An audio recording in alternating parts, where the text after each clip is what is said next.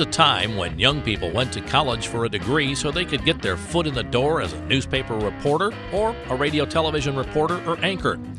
We used to recognize certain reporters for being great wordsmiths, others for their interviewing skills, and still others for their melodious voices. These skills may still be important, but journalists today need a new set of skills. These tools can assist them in taking a complex story based on statistical studies and help people to understand how that relates to them. I'm Bob Long, and I welcome you to another edition of Stats and Stories, where we explore the statistics behind the stories and the stories behind the statistics. Today, we have part two of our interview with journalist Trevor Butterworth, focusing on the new equation for modern journalism. Joining me for this discussion are Miami University Media Journalism and Film Chair Richard Campbell and Statistics Department Chair John Bailer. Our guest, Trevor Butterworth, is the editor of Stats.org, a joint project between the American Statistical Association and Sense About Science USA, promoting statistical literacy in the media and society. He's also written for the Financial Times, the Wall Street Journal, Washington Post, also a science writer for Newsweek. So, Trevor, we welcome you uh, to this edition of Stats and Stories. Thank you for having me. I boy, I hate to do this because we could spend a half hour, and I don't want to spend a half an hour. It doesn't deserve a half an hour. But when we talk about statistics in journalism, the one thing that just drives me up the wall, and probably everybody at this table, is presidential polling. Because I hear all these stories of so and so's ahead by three points, and then I look at the margin of error, and it's about the same. So, um, when we talk about statistical reporting, that's, that to me strikes me as one of the great drawbacks of American media today. Well, yes, uh, and uh, and it seems to be an ineradicable problem. Uh, so I've been in the, uh, you know, I graduated from journalism school in 1998, uh, and every election cycle that comes around, you have the same old, same old, and then you have a raft of criticism. Why can't we do it better? Um, perhaps because it's just prepackaged. You know, you've just the polls give you a ready-made story that goes out with very little uh, effort expended on making it comprehensible. Um, and the truth is that you, you know, there's nothing worse uh, as in radio, as in radio to have or TV to have blank airtime.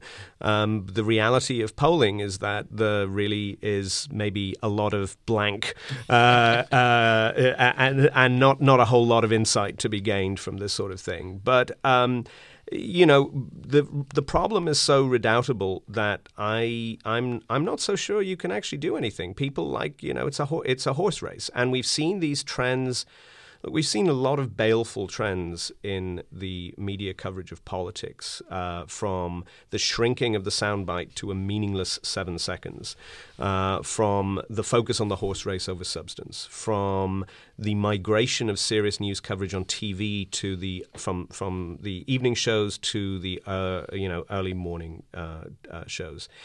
But you've also seen the rise of other kinds of journalism. Uh, Jon Stewart and now David Oliver and Trevor Noah. Uh, um, uh, uh the uh, that seems to be the proper response is satire. Um, so when something is you know particularly corrupt, you get uh, a measure of that. That's the measure of the response, and um, I, I, I mean, the real interesting thing would be to know whether this sort of stuff bothers the uh, American public, or more specifically, the part of the American public paying attention. Or do they love it? Do they love going, oh, three points up, three points down? This is so exciting. Richard Campbell, I'll go to you for the next question. Well, I, I think some of us do watch it as sport or as entertainment, and and uh, I think knowledgeable people have some sense that these numbers don't mean very much, but they drive larger narratives of is the bad guy winning, is the good guy winning, who's ahead, who's behind. I guess one of one of my the things I'm interested in is one of the things that's happened to media is that particularly because of cable, we have a lot of opinion shows, mm-hmm. and a lot of good journalism I'm, I'm looking at the old Nightline model that mm, Ted Koppel yeah. had, where he would start with evidence. Mm-hmm. He would actually send a reporter to a real place to talk to people, to document, to find out what was going on. And today we have, you know, in the evening, it's pretty much talking heads, and there's very little money spent on reporting, sending reporters out. But we also are living in a world increasingly where we have, you know, science deniers, people that say, well, in this world, every, every opinion is it's all they're all equal. It's your opinion. It's it's equal to anybody else's opinion. Well, we I think we all know that opinions based on evidence are actually better than opinions that aren't. Um, you know, we've while we have this moment where we're paying a lot more attention, I think, to the importance of numbers and quantitative literacy. We're also living in a world where that's at odds with people that want to say, well, you know, I just don't want to look at that. You know, that, that goes against my worldview. I mean, how do we respond, I think? Well, well, that's, that's really, uh, I mean, there's, there's, first of all, we respond by looking at, uh, there's a lot of very interesting research that's gone on in the uh, sociology of science communication. And uh, you look at the work of Dan Kahan at Yale, uh, who has you know, really shown um, that. I mean, so the most, uh, the, the, kind of the big finding is that it's not a simply a case of giving more, pouring more knowledge into the empty vessel of the supposed uh, uh, um, uh, uh, uneducated or uninformed American. In fact, in case of climate change, um, he's shown that people, the more science educated you are, the more likely you're going to doubt the climate change narrative in some shape or form. But I'm not so. Uh, it, it's so it's interesting. I mean, I'm not sure we're in a worse place than we were when we had a real naive view that all science was right, uh, mm. which was the kind of 1950s, you know, flying car model of science. Um, I mean, and if you think back to the kinds of critics that, that warned us about, uh, you know, the, the, the, kind of criticism, social criticism that existed then, not entirely uh, dissimilar to the kind of criticism you could mount now. You, you think of Paul Goodman and his argument that uh, technology was really a branch of moral philosophy, which was based on a view that science had sold itself out to a military-industrial complex that was, you know, uh, had worked with, you know, was was was in in was working with um, a system that could create a nuclear holocaust. You know, the, the, we had some pretty big problems back then. Um, uh, so I'm not so sure that that people change enormously. There is um, Bruno Latour, who is a French sociologist of science, has you know made uh, a very important claim that uh, I think explains a, a, a, an absolute difference now than in the sort of in the 50 years ago, and that is that the right uh, or sort of on the right side of the uh, the political pendulum, have borrowed a lot of the techniques and theoretical apparatus that actually used to be on the left side of the pendulum, which uh, is uh, was a sort of critique of science, critique of epistemology, deconstruction, mm. Foucault, will to power, all of that kind of stuff, and began applying it to uh, you know sort of things like the Twin Towers, uh, you know, the 9 11 truthers, began to question, you know, to see everything as narratives, as narratives that can be deconstructed. And if you take that classic approach, a cl- sort of classic, that's the wrong kind of word, but if you take that, what had been a standard approach in literary theory, and you apply it to something like climate change, uh, you can find all sorts of ways in which the text subverts itself. so, um, and he said, what is the monster that the le- have we, we meaning sort of left wing theory, from the 60s and 70s. What is the monster we have created? This might be a monster we've created, a Franklin's mon- Frankenstein's monster of theory. Um, the um, again, uh, uh, I think ACO has the solution. It's not an easy solution. I think it's a very sensible solution. He said we we have to stop thinking about science as a body of facts. You know, you go into a house and it's fully built and everything's as it should be but rather it's a house that's constantly being built that and in fact, what you need to teach kids in school is the scientific method mm-hmm. and how you infer reliable knowledge. Maybe then there'll be change. I don't know. You're listening to Stats and Stories, where, again, we're exploring the topic today a new equation for modern journalism. And our special guest is Trevor Butterworth, Director of Sense About Science and editor of Stats.org. And uh, joining me also, I'm Bob Long. Our regular panelists are Miami University Statistics Department Chair John Bailer, Media Journalism Film Chair Richard Campbell, and John, we'll turn to you next. Thank you. You know, I, the the point you just made that science is uh, that understanding the process is a critical part of, of being able to, to critically consume evidence. You know, I I think of, and I've I've heard, I don't know who said this, but that that statistics is the language of science, and in particular the scientific method. Hmm.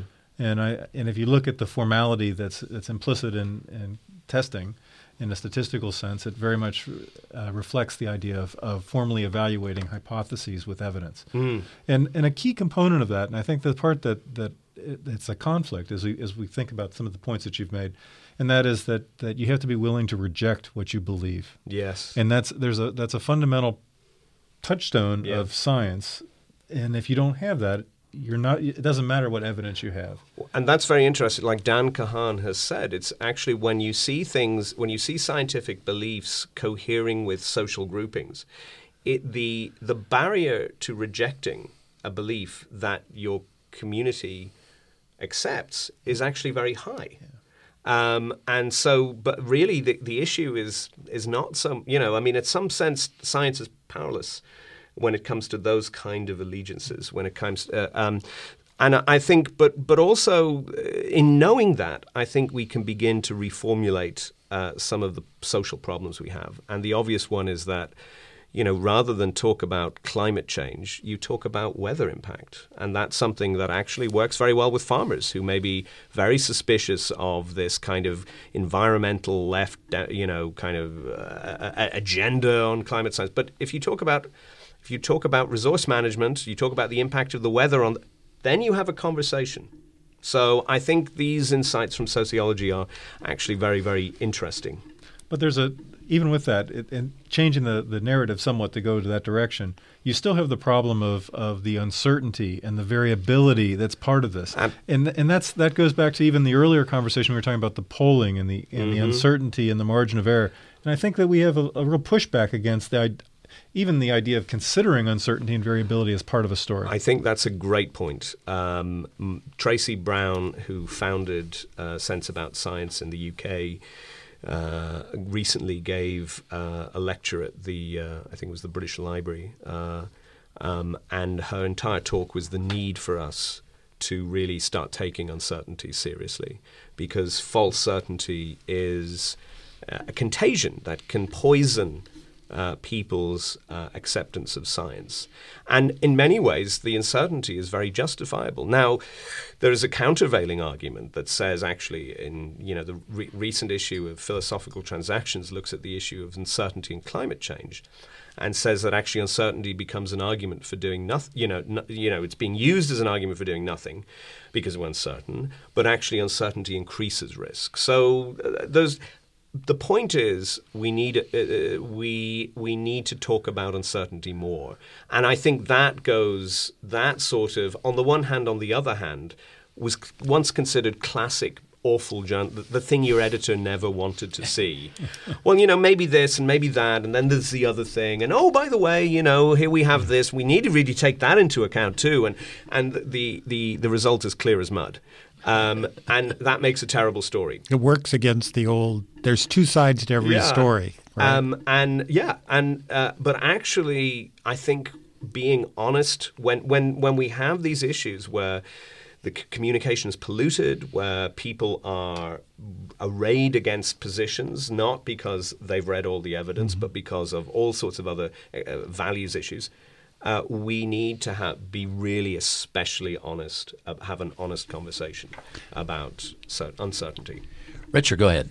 Well, one of the things John's brought up in this discussion about uncertainty um, reminds me that you know we we we do live in a world in which the narrative is the most is the dominant way we make sense of experience, and narratives are about a beginning and a middle mm. and an mm. end.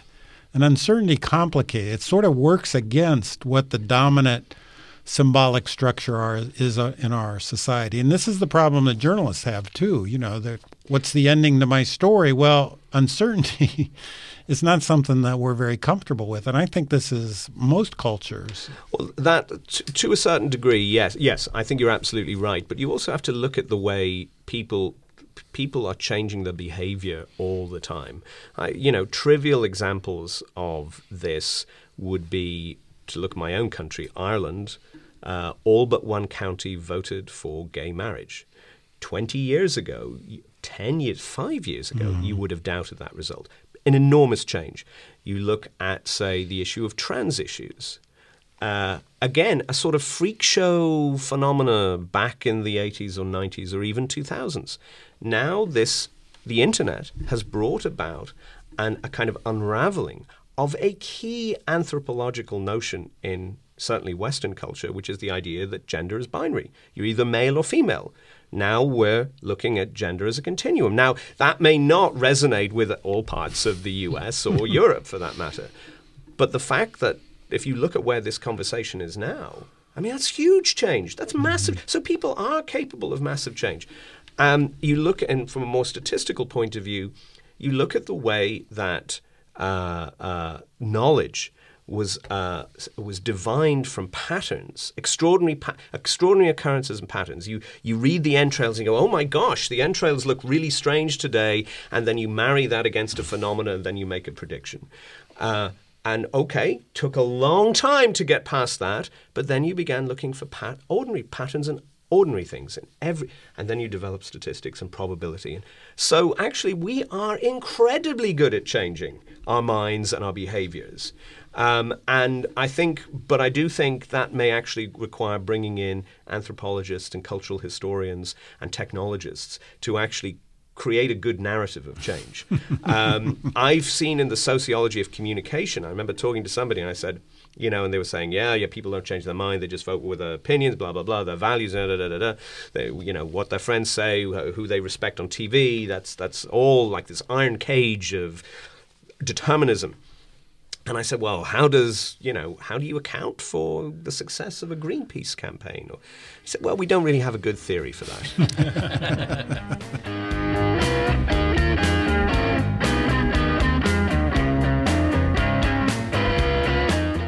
You're listening to our discussion of a new equation for modern journalism on Stats and Stories, where we explore the statistics behind the stories and the stories behind the statistics.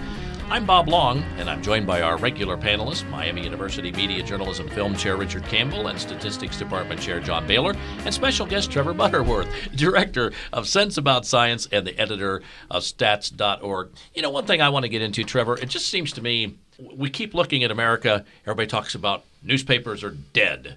Radio and TV are dying, and the internet is everything. But it seems like the internet really has made a huge difference in terms of I look at a lot of what I see in traditional media, and, and we've talked about how it's not serious. There's so much entertainment kind of that's crept into the news. Do you see the internet as a way where people like you are able to really talk to people who are seriously interested in a lot of these topics that we're discussing today? Um, I, I would say that, first of all, it's it's uh, um, it would be wrong to think that the media weren't full of entertainment uh, back in the days of the 1930s or even the 1890s. the entertainment was certainly different. Mm-hmm. I mean, one of the fascinating aspects of British literary uh, history uh, and literary culture was that there were eight million editions of the penny classics, penny classic poetry, penny classic drama, which is a very particular brand. So uh, in circulation in Britain in the 1890s. So there was a mania for literacy. There was also lots of trashy stuff which doesn't get preserved in the libraries or, or is buried out of sight, and we've all forgotten about. Or we've all forgotten how the, the America, re, you know, sort of was enthralled to Walter Winchell. Oh yeah. Right, um, right. Although arguably Winchell was a better judge of character than Walter Lippmann. I mean, he did, you know, especially when it came to Hitler. Uh, so and and predicting the rise of Nazism. So don't always be hard on the gossip columnists. They they, they have insights too. So I'll give you an interesting example of why I think the internet uh, has improved things. Uh, if you so remember back to the Alar, the scandal with Alar, which was the pesticide being used on on apples, and 60 Minutes ran a big story on this, and Meryl Streep spoke out in front of the Nat- uh, Natural Resources Defense Council. There was an absolute uproar And the result was very quickly ALAR was finished, the apple crop was ruined. I mean, you had all sorts of hysteria, police cars chasing down school buses to retrieve apples from lunchboxes. I mean, there was all sorts of nuttiness that went on. And uh, but that was it. That was a singular narrative. You know, CBS ran the story. People either agreed with it or they ignored it. Uh, I don't think you could really do. I mean, apart from maybe what Volkswagen did recently, which was just so flagrant. Um, the thing about ALAR was that actually, you know, according to people like Bruce Ames, uh, uh, legendary uh, cancer researcher and toxicologist, uh, there was no real risk from ALAR. But there was no way of counteracting that because uh, if you were at ABC News at the time, you had to say, well, am I going to go to war with CBS? Well, no, your editor didn't really want, you wanted you to do your own story. The internet, for good and bad, has opened, has created all, a whole series of new forms of journalism. You have science bloggers. You have, you, you actually had you know, I remember because I was involved in setting up a site in '98 on for me, daily media criticism. I remember journalists saying, you know, this is a waste of time. There's, you know, you shouldn't be. You should be out reporting stories. Shouldn't be doing criticism. You know, um, which struck me as kind of crazy uh, because the media was an institute, very powerful institution. Why shouldn't there be criticism? Um, now the internet enabled a massive amount of criticism, and some of it was really good. Now there were ways to share sources and spread good information. And while there's a, mass, a massive amount of rubbish, of garbage, uh, um, uh, the fact is that the, the, the amount of good stuff, pr- I really believe, prevents that kind of runaway narrative like ALAR from ever happening again. John Bailer, go to you for the next question. I, I think about these the sites, and I wonder how much of the sites are, are likely to be preaching to the choir. You know that that there are that you sort of self-select the the sort the input sources that you have. Mm-hmm. And and you know I, so I'm I'm going to ask you do you do you have an example of a of of a story that you think that this the that there was some statistical insight that really made the story, or or complementary a story where there was a there was some statistical observation that really killed the story. Um, I think this happens all the time. I think uh, I think there are you, you know um, it's not just in the questioning of the design, the correct interpretation of statistics. It's simply knowing what else is out there. I mean, one of the hallmarks of the way BPA has been covered. There have been thousands of stories on BPA. We've looked at uh, how the media has covered certain issues on this. Uh, we did an analysis at, at, George Mason University in which uh, we looked at. So, so, what was the key piece of information that if you, as just a regular audience member or viewer or reader, needed to know on this story to make sense of the competing claims? Well, you actually needed to know what the, that the European uh, Food Safety Authority did a series of risk assessments every two years. You needed to know those results. You needed to know what they thought. What, why would why Europe? Why not the FDA? Well, because one of the narrative elements of the BPA risk story was that American regulation was failing because it wasn't uh, following the precautionary principle. And you got you got you got. Uh, uh, uh, on CNN, there was a Dr. Gupta coming on and saying, We need regulation like Europe. Europe protects its people better than we do from these dangerous chemicals in, in, in, in, um, in, in products. And the reality was, of course, that, you know, 2006, 2008, 2010, 2012, 2014, EFSA continually uh, said BPA is safe at current exposure levels. We can't replicate the dangerous the, the st- studies that claim they're dangerous, and we're operating under the precautionary principle. So that's a pretty big chunk of information to counteract with all this, the endless number of scare stories. And so when we actually looked at looked at the media coverage, only six percent of news stories mentioned EFSA's uh, risk evaluation. And when they were mentioned, the people mentioning them were industry sources. So they came. So oh. EFSA's independent evaluation was coated with spokesperson for American Chemistry Council, um, and so of course it never got treated. You know, it was subtly uh, given a different epistemic or credible status than the independent scientists. Yeah. Um, uh, so there's sometimes it's actually really simple. It's just report the story. Don't even you don't even need the statistical data. You just need to know. You need to talk to the other side. Right. Richard Campbell, we'll go to you. Th- This discussion reminds me of uh, Neil Postman's 1985 book "Amusing Ourselves Yeah, to Death," great where he talks about uh, he talks about that the problem in the 19th century. He's talked about it in other books since then, but uh, that the problem in the 19th century was we didn't have enough information, and the problem of the late 20th century and certainly today is we have too much information. So one of the things I like about listening to you is you're very optimistic. I'm I'm completely optimistic. And and I feel like Well, not completely. But there are, look, there are winners and losers. But go on. Yes, I feel like one of the challenges today, and I see this with our students as they sort of retreat to their Facebook pages and their Twitter accounts, that they feel overwhelmed. I mean, it's certainly very different that there's so much information. We talked a little bit about at the beginning of just all the poll numbers that we just turn this stuff off. And our challenge is how to help them find those resources that are are reliable and valid and and sort of tune out this other stuff. But they often sort of retreat into what you know has been called the daily me by uh, I'm forgetting who's who coined that term, but uh, just Yeah, you know, what, what's been posted on their Facebook page? Yeah. yes. This, uh, I mean, yes. Uh, so many issues raised by this, the, the, by what you just said. Um, I think we have real problems with data literacy.